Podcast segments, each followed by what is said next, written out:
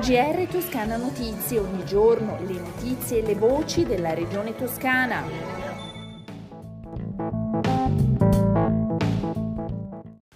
Gentili ascoltatrici e ascoltatori, bentornati. Questo è il GR di Toscana Notizie. Apriamo il nostro giornale parlando dell'emergenza profughi nella nostra regione. La prima accoglienza a front office della Mercafir è anche cibo e bevande calde. Dall'Ucraina infatti i profughi arrivano stremati dopo un lungo viaggio di ore, anche giorni, e grazie alla generosità di Coppe e Coldiretti possono ristorarsi prima di svolgere poi tutte le pratiche dell'accoglienza. A preparare i pasti caldi nel modulo ristoro della colonna mobile della Protezione Civile regionale allestito alla Mercafir ci pensano i volontari, ai quali va il ringraziamento dell'assessora alla protezione civile Monia Monni.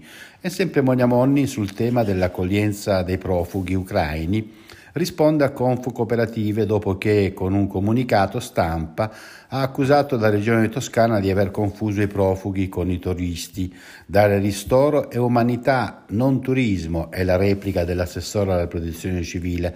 Ricorda che il sistema di accoglienza nell'ambito dell'emergenza ucraina è regolato dall'ordinanza della Presidenza del Consiglio dei Ministri 872 che ne definisce le modalità e alla quale anche la Regione Toscana, come tutte le altre, si attiene. E la Toscana è la seconda regione in Italia per l'utilizzo dei nuovi farmaci contro il Covid, e cambiamo argomento, e appena dopo il Lazio è quanto emerge dall'ultimo report di AIFA, l'Agenzia Italiana del Farmaco. Ad oggi in Toscana i pazienti trattati con i nuovi antivirali sono 1516, ovvero il 10,11% del totale dei pazienti trattati su scala nazionale e questo grazie alla buona sinergia che si è creata tra ospedale e territorio. È un dato significativo se pensiamo che l'indicazione all'utilizzo di questi farmaci risale ai primi giorni dello scorso mese di febbraio, mentre per quanto riguarda i dati relativi all'andamento della pandemia da coronavirus in Toscana, nelle ultime 24 ore sono 5.529 i nuovi casi, 40 anni l'età media, 12 i decessi, calano i ricoveri, complessivamente sono 680, ben 19 in meno rispetto a ieri, di cui 27 in terapia intensiva, in questo caso 4 in meno. Cambiamo argomento, parliamo di viabilità. Prosegue la messa in sicurezza del tratto stradale fra lo svincolo della Fipili nel comune di San Miniato e la località di San Pierino nel comune di Fucecchio.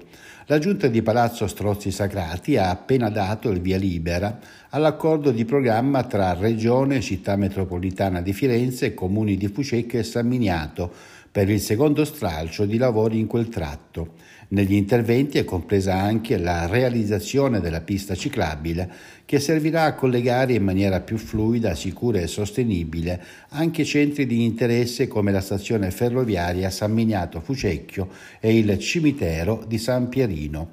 Il contributo a carico della Regione ammonta a 666.000 euro 353 spalmati nel bilancio regionale 2022-2024. Parliamo ora di lavoro, si attendono novità per il futuro delle rinnovabili targato Fimer a Terranova Bracciolini in provincia di Arezzo. La speranza giunge sulla scorta della convocazione del tavolo Mise il prossimo 25 marzo, un passaggio auspicato da istituzioni e sigle sindacali che si sono mosse compatte per scongiurare una crisi che travolgerebbe le sorti di 800 lavoratori tra dipendenti e indotto. A difendere la produzione di inverter nel territorio aretino anche la Regione. Infatti il presidente Eugenio Gianni ha partecipato a suo tempo al Consiglio Comunale straordinario a Terranuova ed è impegnata con il tavolo dell'unità di crisi convocato da Valerio Fabiani, consigliere per il lavoro e le crisi aziendali del presidente Gianni. Duco Travel Summit, giunto quest'anno alla quarta edizione, è ormai un appuntamento fisso della primavera fiorentina L'evento internazionale dedicato al turismo di alta gamma in Italia sarà dal 21 al 25 marzo. Sono attesi 230 operatori da tutto il paese, dalla Toscana 48, per la precisione 45 hotel 5 stelle e 3 tour operator e 192 buyers internazionali da Stati Uniti, Regno Unito, Australia ed Europa.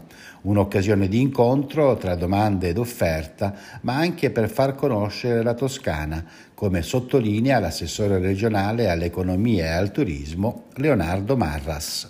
È di alta gamma, ha sofferto più di tutti perché eh, si alimenta proprio da provenienze molto lontane e però è importante che si consolidi questa esperienza fiorentina di proposta perché se noi ci posizioniamo su quel livello, eh, riusciamo a raccontare la Toscana da tanti punti di vista, mettendo insieme quindi tanti valori che non sono soltanto legati all'ospitalità, ma anche al complesso del territorio, le sue produzioni, il suo paesaggio, che legano cioè tutta la Toscana in un Prima delle previsioni del tempo ricordiamo l'allert emesso dalla Protezione Civile Regionale della Toscana per forte vento di grecale che soffierà sul centro della regione toscana per l'intera giornata di venerdì 18 marzo.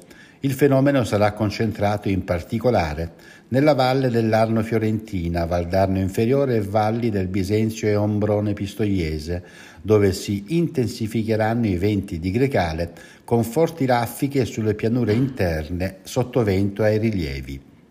Mentre per quanto riguarda le previsioni meteorologiche per le prossime 24 ore in Toscana, il cielo sarà parzialmente nuvoloso per nubi medio-alte, più consistenti sulle zone occidentali e meridionali della regione e addensamenti di tipo basso in Appennino e sui versanti emiliano-romagnoli dell'Appennino. Le temperature minime restano stazionarie o in ulteriore aumento sulle province settentrionali, mentre le massime sono in calo di 2 o 3 gradi.